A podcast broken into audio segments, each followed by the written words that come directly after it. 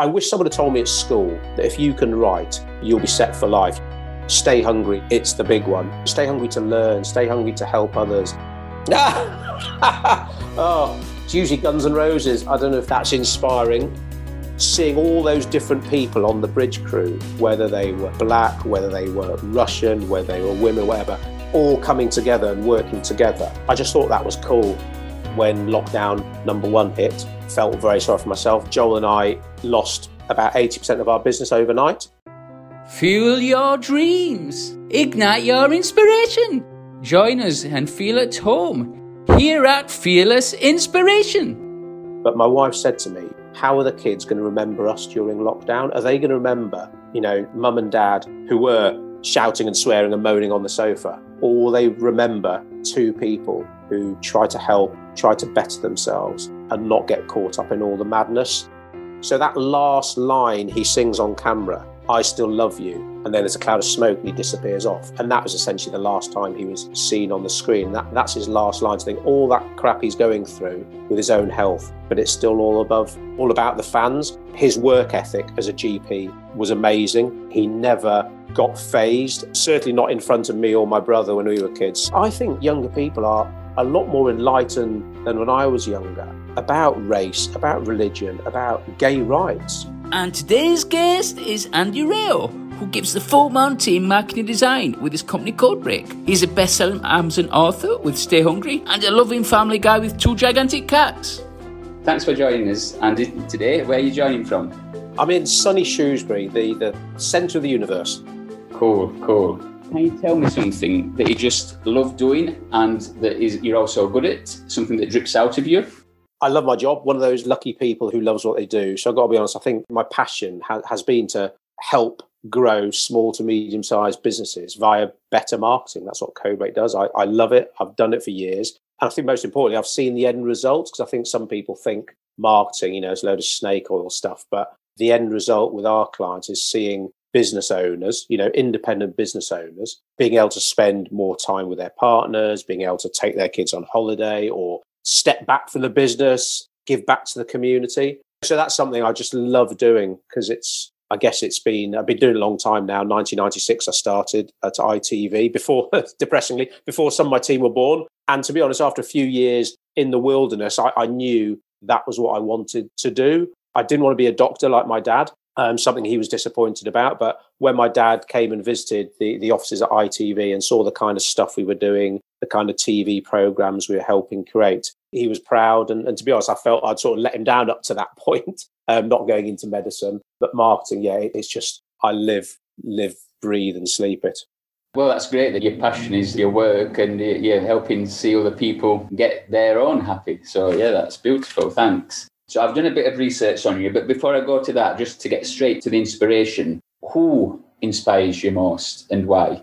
Oh, I suppose a lot of people probably say their partner, and I could easily default and, and say my wife, who's amazing and way too good for me. Uh, Joel, my business partner, who, who, you've also met, he'd be a very close behind because you know, he he's had some challenges in his life, and I've got nothing but admiration for all that Joel has accomplished. Because you know, it's easy, especially in business, to give in, to throw in the towel. But John will fight, and we're both unemployable now. So a refusal to give up is a necessity. And uh, you know, to think my mum always used to tell me I was stubborn, I took that as an insult when actually it's a compliment because people do give in too easily, especially in our game, especially in their marketing. They give up on their YouTube too easily. They give up on their podcast too easily. You know, our own podcast, you know, it took six months to get traction. Up till that point, nothing. But, but to be honest, I mean, the person who inspires me the most would be my my late father. Probably talk about my dad a lot. His work ethic as a GP was amazing. He never got phased, certainly not in front of me or my brother when we were kids, despite the, the huge demands that were being put on him. I remember him being called out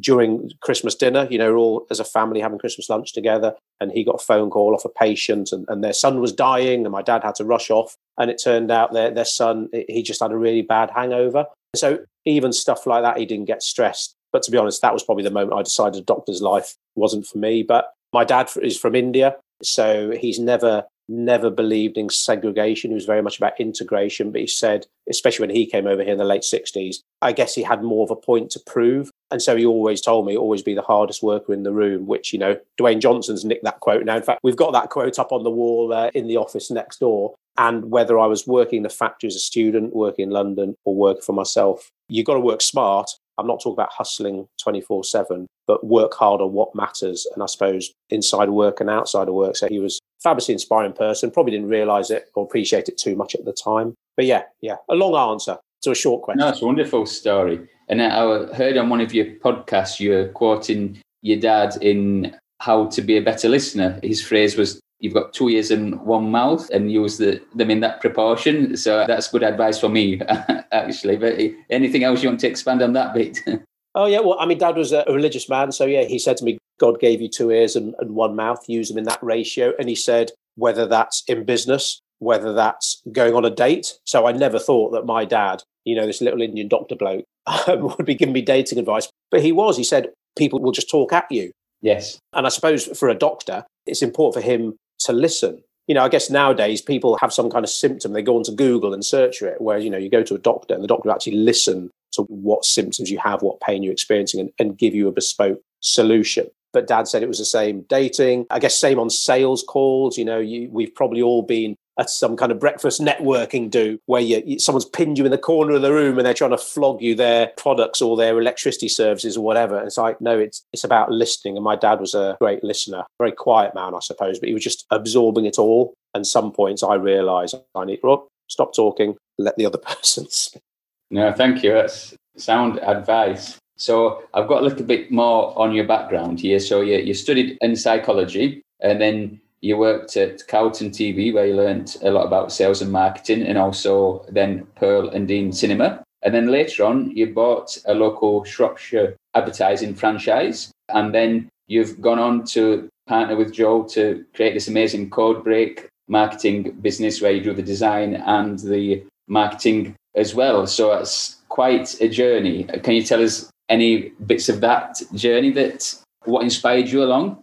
There's an entrepreneur called James Sinclair. He runs a, string of like day nurseries down south, and he's got like sort of amusement parks and zoos and stuff. Really, really, really cool bloke. And he left school at 16 and started off being a children's entertainer. That's how he started his business journey. But when it comes to university, he's got some quite frank thoughts and he's got full admiration for people who go to university because they know what they want to do. They want to be a vet, they want to be a doctor, they want to be a dentist, and they have to get certain qualifications to do that job. He's not so keen on people who go to university because they simply want to put off working for three years and, and, go drinking. And I was certainly the latter. I didn't really know what I wanted to do, apart from I knew I didn't want to be a doctor. So university for me was just a, a time to let my hair down but I've always been interested in film and TV and stuff. And some of the earliest memories I have of my dad going to the cinema, he took me to see Star Trek the Motion Picture, which is probably maybe the first ever cinema trip I had. And so I saw my, almost like fell into applying for jobs in, in the kind of media industry. And I got a job at, at ITV, at Carlton TV, before they started buying all the other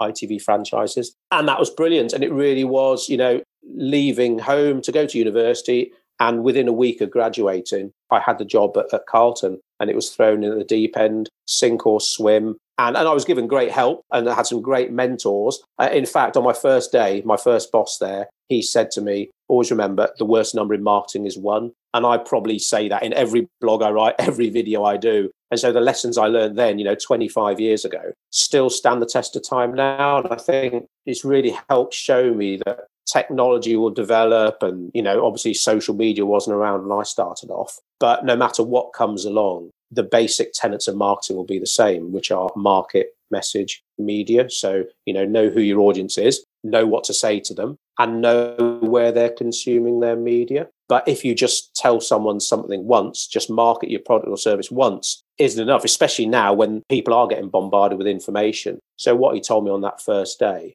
still stands our clients in good stead because a lot of marketing isn't the knowledge. The knowledge might even be just 20% of the solution. The 80% is the doing it consistently. Like I mentioned earlier, some people they give up on their marketing too early. You know, we could have easily quit on our own podcast, you know, four, five months, lots of time. When are we going to see the fruits of our labor? But then come month six, whoa, just starts snowballing.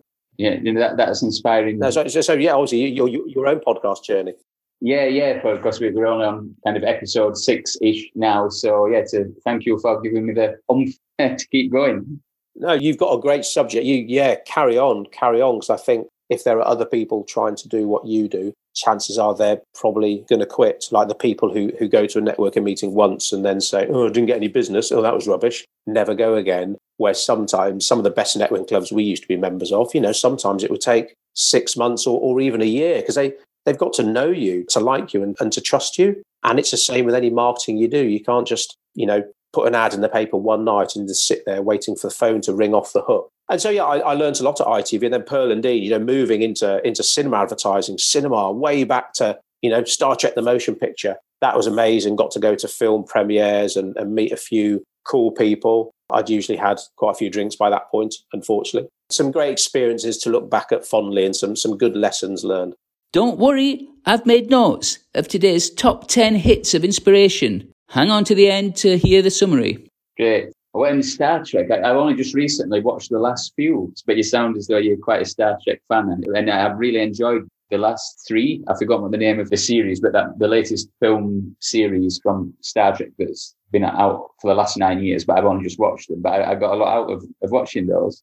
Yeah, big fan of J.J. Abrams and Star Trek for me. Yeah, and, and it probably was since 1979 when my dad took me to see the motion picture. I guess that must be the year he took me to see Empire Strikes Back as well. I think that was 79, 79 or 80. But yeah, love love Star Trek. Always have done as a kid. Still will go to Star Trek conventions. Uh, now now they're back running again, and and I've met um, William played Captain Kirk, and I've met George Takei who played Sulu, and I love it. Especially the original series, the 1960 series that was being rerun in the 70s, and well, it's been re- rerun all the time, isn't it? seeing all those different people on the bridge crew, you know, whether they were black, whether they were Russian, whether they were women, whatever, all coming together and working together. I just thought that was cool because, you know, back in the 70s and in the 80s, you know, I faced quite a lot of racism. Um. And I know obviously racism is, is, still around, but it didn't seem to be the case in, in Star Trek. There were all these different nationalities working together. And I love that. That's really, really great. And you may already have answered one of my questions, but I will ask it anyway, because I personally love inspiring events that somehow spontaneously bring people together and just melt hearts and, you know, make people feel as though they're on the same team. Other than the Star Trek example, have you, have you any other examples in your life of an inspiring event or situation in that kind of space? I got, right, I'm going to show my age again now. I've always talked about the 70s quite a lot. I think this was, was it 84, 85? One of the first memories I have of almost like barriers being dissolved was Live Aid, you know, in July, I think it was 85, wasn't it? And I suppose it's the first event I can recall on a global scale where all these different people came together to raise money and, you know, have fun at the same time. Yes. But for that glorious Saturday afternoon, race, religion, taste in music, none of that seemed to matter. And Codebreak, our own mission statement, which is also on our wall, is to help people and have fun and you know I don't know maybe, maybe that's where where that came from subconsciously. But even though they'll you know Bob Geldof will have his detractors, and there'll be people saying, "Oh, how much good actually came out the other end in Ethiopia," and I'm sure lots more good came out of it than bad. But for me, that was I still think it's an inspiring event, and it certainly was back then in in the mid '80s where there was some, a lot of bad stuff going on, and that was brilliant. I, I, wish I could have gone, but I was a bit too young for I think my parents to let me to let me go to Wembley with my mates.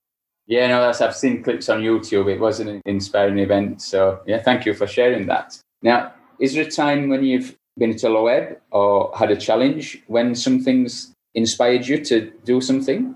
It might sound a bit corny, but I suppose like like a lot of people, when lockdown number one hit, felt very sorry for myself. Joel and I lost about 80% of our business overnight. And, you know, I suppose we were getting bogged down with the news. We, we got a much better handle on that now. You know, I, I only got one news app on my phone and, and check it once a day and, and that's it. But, but someone, someone said to me, or did I read it somewhere? Someone said, when bad stuff happens, always look for the people helping. Because in a crisis, you'll always see people helping. And then rather than looking at the stats of how many people were getting COVID and how many businesses are going under, I started seeing NHS workers, you know, doing double shifts or, you know, business bigwigs who had started becoming couriers or, or volunteers. And, and I guess I got that perspective. So to be honest, you know, Joel and I, we stopped shouting and swearing and, and moaning on the sofa. We reevaluated what Codebreak offered and had the opportunity and the time to streamline our business. We upped our exercise because that was one of the few things you could do outside the house. And and you know, to, be honest, even even started running some half marathons. I became an, an NHS volunteer, and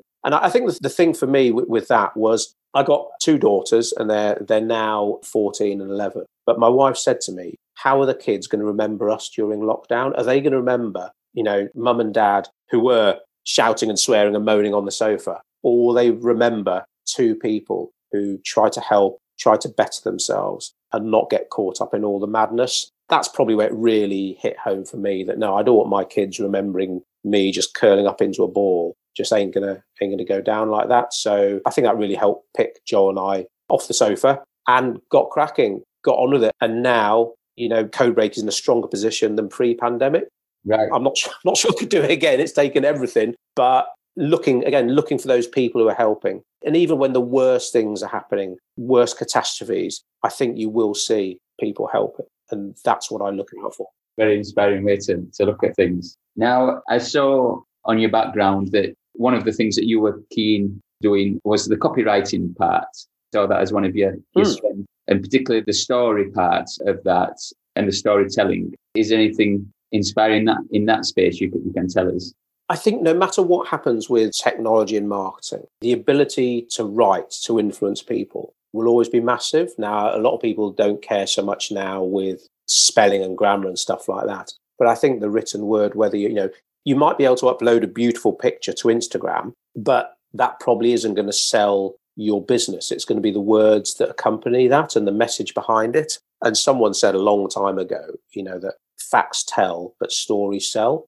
Yeah. So if you can combine the two, so you can't just say that something is going to work for somebody. You need to back that up with statistics and source those statistics. But it's got to be around a story because, you know, since we were kids, I mean, my degree is, you know, in between all the drinking, I somehow managed to come out with my degree. I've got a dual degree in English and psychology. So the psychology aspects to look back at your childhood to realize obviously, you know, since you were tiny, your parents, your guardians, they read to you. Then I remember sitting with my young kids reading Julia Donaldson to them. So we're brought up on stories. Yes. And as adults, it's the same. We we like to hear stories. And so if we can weave a story into our clients' email marketing, into our clients' video scripts, social media posts, whatever it might do, it can really work for them And because um, I think there is in marketing, you know, there's a lot of style over substance, which is a massive gap we saw in the market. Lots of pretty pictures, lots of pretty videos and reels and Instagram stories. Yeah. But if the words behind, if the message behind that, the story behind that doesn't resonate with people, someone might stop scrolling, like, oh, oh, that, oh, that's a pretty picture of Bob in his meeting. Great, but what's it going to do for me? And the picture isn't going to explain that. The words that accompany that will explain it. Because, you know, always say to the guys here, what's in it for me? We FM, our radio station, what's in it for me? That's all people want to know when they're reading a piece of marketing copy. Okay, that's brilliant. How's it going to help me? How's it going to take my pain away? How's it going to make my life better? And yeah, you know, I'm going to be biased because copywriting, copywriting is my background. But I wish someone had told me at school that if you can write, you'll be set for life. You can make a living through writing. And I think maybe my journey probably would have ended up the same journey. I just would have got there a lot quicker. That's nice. Now, for people who have got quite low self belief and forgotten how to wave their own flag, is there anything you can offer to those guys to pick them up a bit? I say it's just another old saying, but you know, you're the average of the the five people who you hang around with the most. And when I talk about this with my team, I'm saying it's not just about offline, uh, in person. It's about who you hang with online as well. And if the people you hang around with in life or on social media, if they don't motivate you, teach you, or make you smile, you need to somehow put some kind of limit on that exposure. Because if, I don't know, if your Instagram feed is full of people moaning or full of fake people with fake lives going on about how, how amazing it is to live in Dubai, it might be hard to be inspired to do good or to do anything, you know, to help other people. It's being a bit more grounded. And I think that's where you really, and that's something else we took lockdown as an opportunity to do, is to look at our social media feeds and think, right, do all these people need to be in our lives now? And we, we went on a bit of a cull, to be honest. Yeah. I think before we've been so focused on the business people we meet, the business people in our circles, the friends and family. We hadn't really looked at the online channels where most people spend a lot of time on social media now. And again, you need to make sure those people motivate you. The podcasts you listen to, I'm sure there probably are podcasts out there that are just people moaning and whining. Whereas podcasts such as yourselves, they're there to inspire people. And so if I'm in the car now, rather than listening to music, and obviously I'll listen to uplifting music, you know, whenever I can. But generally speaking, now I listen to podcasts in the car. So when I, you know, drive half an hour to the office, I get out of the car, hopefully a, a little bit wiser or a little bit happier or a little bit more motivated and inspired Yeah. to do some good that day. And that's why some of my own podcasts, they do go on quite a long time. And I know some of Rob Moore, Rob Moore, who we both know, some of his podcasts are two hours long. But Yes. I'm also aware that we need to have some podcast episodes at half an hour long because that is like the average commute. Yes. And so, yeah, it's it's what you're exposed to. So if, if you are feeling low, you need those real people in your life that are going to g you up, but maybe also people who who will be honest with you. And sometimes that that's a struggle on social media. If you go asking for people's opinion on social media, generally speaking, because the people you're connected with like you, they'll just sort of tell you what you want to hear. And sometimes you do need those people who are, you know, going to give it to you straight. You know, maybe the people you went to school with who've known you for a long time, your parents, whoever it might be. But you need that, I think, get that benefit from being buoyed up and motivated, but also having people who aren't afraid to sugarcoat, they don't sugarcoat stuff for you. Yeah, I've not thought about doing that with my own social media, so that's that's a, a helpful point. And now it's time for quickfire inspiration. So right now it's time for quick fire inspiration. Oh, right. Okay. So, um, what is your most inspiring film? Hidden Figures is a pretty good one. Hidden Figures. I don't know if it won a couple of Oscars. It was pretty pretty under the radar. It's um, a true story about the African American women who basically the mathematicians who put a man on the moon. Yeah, So fighting racism and sexism. I mean, but to the point where astronauts wouldn't fly unless these ladies had looked at the numbers. And uh, there's an amazing scene in it where Kevin Costner, who's like the, the NASA director, he's brilliant in it. He wants to know where this woman's been, and she's been in the toilet. And he's like, Well, it's 40 minutes. Why is it taking you that long? We've got stuff to do. And it's because the segregated toilets for African Americans were like the other side of the campus. right. And it's almost a bit of a realization for Kevin Costner's character because he basically walks down the corridor to where the sort of whites only toilets are. And he takes a big fire axe and smashes down the sign. And it, oh, it's very moving. And obviously, it's, it's a true story as well. It's really, really inspiring film. I'll definitely look that one up. Your most inspiring aspect of nature? Do love a sunrise. I'm relatively new member of the 5 a.m. club. Big, big Robin Sharma fan. So when I read that book, but to be clear, it isn't just about getting up at 5 a.m. It, it's about owning your morning, whenever that may be for you. Own your morning, elevate your life, I think is the tagline. But for me, I like to get up early and walk the dogs. So if I'm walking the dogs when the sun's rising, so in the summer, that was brilliant. So obviously, winter's coming now. So if I'm walking the dogs about half five, it's still pretty dark, to be honest. But that's really good. It just reminds me, no matter what what stuff happens, you know, hopefully the sun will always set and the sun will always rise. And even this morning, actually, when I was coming back, the sun was getting above the horizon, just this beautiful strip of orange. And I had my two dogs with me, fresh air, peace and quiet. Oh, just got to start the day right. If I start the day wrong, it really does make for a crappy day. If you told me that watching sunrises and journaling and meditation and all this stuff I'd be doing when I was like, you know, in my 40s, I'd be like, what a load of American nonsense, load of rubbish, like running on a treadmill with a, you know, a power book and, and a protein shake in the other hand at five in the morning. It'd like, yeah, rubbish. But yeah, it- it's a wonderful book. And I'm just lucky that I've lived in cities and London, love it. Couldn't go back to live there, but I love visiting it. But where I live in the countryside now, to see that sunrise above the fields, yeah, that's yeah, probably my favourite bit of nature. Thank you. That's very beautiful. Um, your most inspiring aspect of design or style?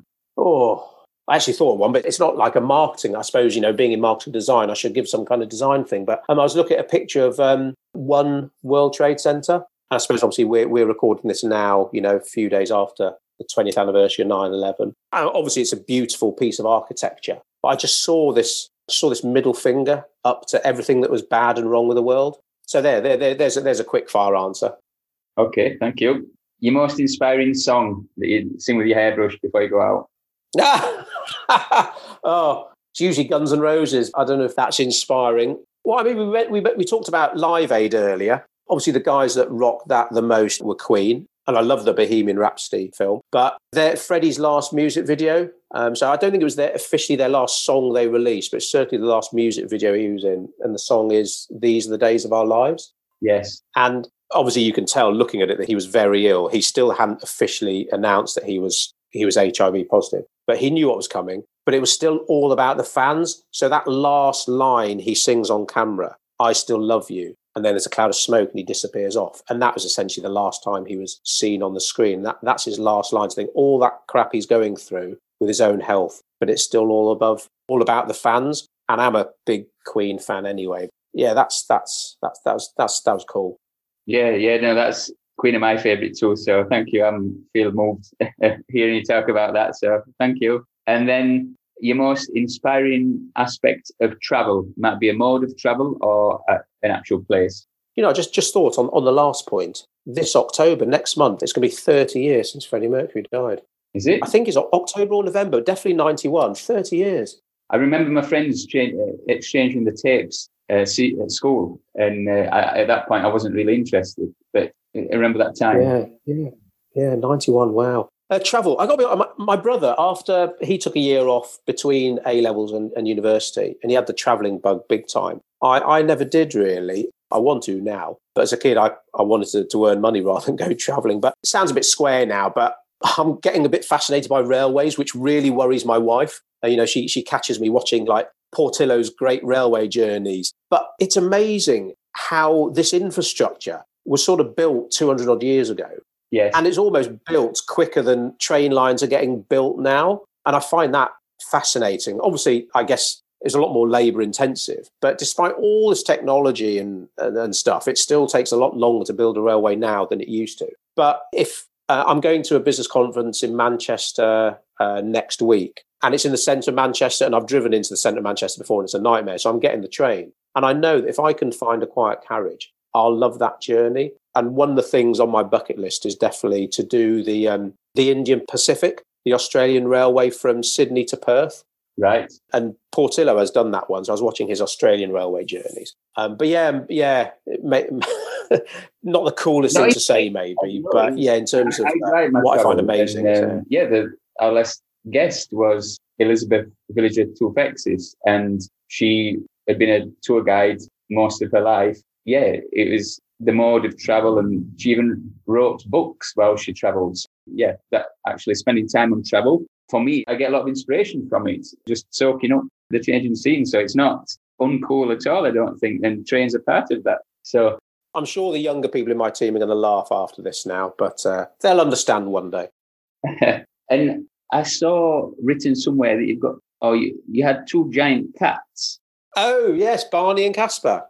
Are they pet cats? Yeah, so they are the American state of Maine. Their national animal or national cat is the Maine coon. So they're winter cats. So they are, I don't know whether they are the biggest or second biggest cat, but yeah, they are domesticated, obviously. But yeah, they're just big cats. We lost our little normal cat a few years ago. And I never, I tell you, I never thought I'd get attached to a cat. I've always been a dog man. But anyway, that was pretty sad. And and my wife was like, "Oh, have you heard about Maine Coons?" I'm like, "No." So we did some googling, and I was like, "Wow, this they're almost like dogs. They're really friendly. You play fetch with them. They don't really meow. They chirp and whistle." And anyway, it turns out there's this like mad Maine Coon lady who lived in the same county as us, who who just breeds Maine Coons. And so my wife went off. I was at work. She went off to have just have a look at some of these kittens.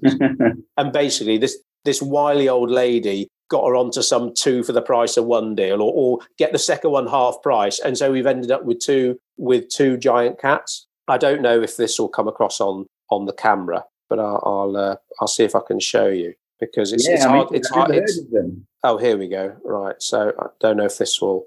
Oh wow! So the yeah, yeah. as big as your buddy, pretty much. So that was Barney when he was about three. So he's he's had a couple more years growing after that. Yeah, they're brilliant. So we got two dogs, two cats. You know, it's me, my wife, my two girls. So it's, it's been a bit of a madhouse, really, but they're great fun. I I, I love, uh, yeah. And, and so the, the cats dogs get on fine. Uh, yeah, yeah. I mean, to be honest, I, I, suppose maybe it's the same in most houses, but the cats tend to rule the roost. So one of our dogs is a Jack Russell. So she's a fraction of the size of the cats. so the cats know who's the boss. I think because my mum and dad work long hours. It just wasn't practical for us to have a dog really when we were kids. So I always vowed, right, once I get a place of my own, I'm going to get a dog. But how the other dog and the two giant cats join the mix, I, I don't know. Yeah, that's, that's really beautiful story. So we're getting close to the end now. The last couple of questions are what is most right in the world? I always hear older people, and I suppose a lot of people might think I'm, I'm one of those older people now, but talking about all the kids of today, all the youth of today, whereas I think younger people are a lot more enlightened than when I was younger about race, about religion, about gay rights. You know, so so when I was talking to my eldest daughter about Alan Turing, yeah, she thought I was like it was some kind of like horrible joke. I was like, no, no, this guy was chemically castrated because he was gay. You know, and I think about some of the racial abuse I used to get, and of course that's still around. But you know, pupils at school giving you racial abuse, you know, that that's one thing. It's kids, blah blah.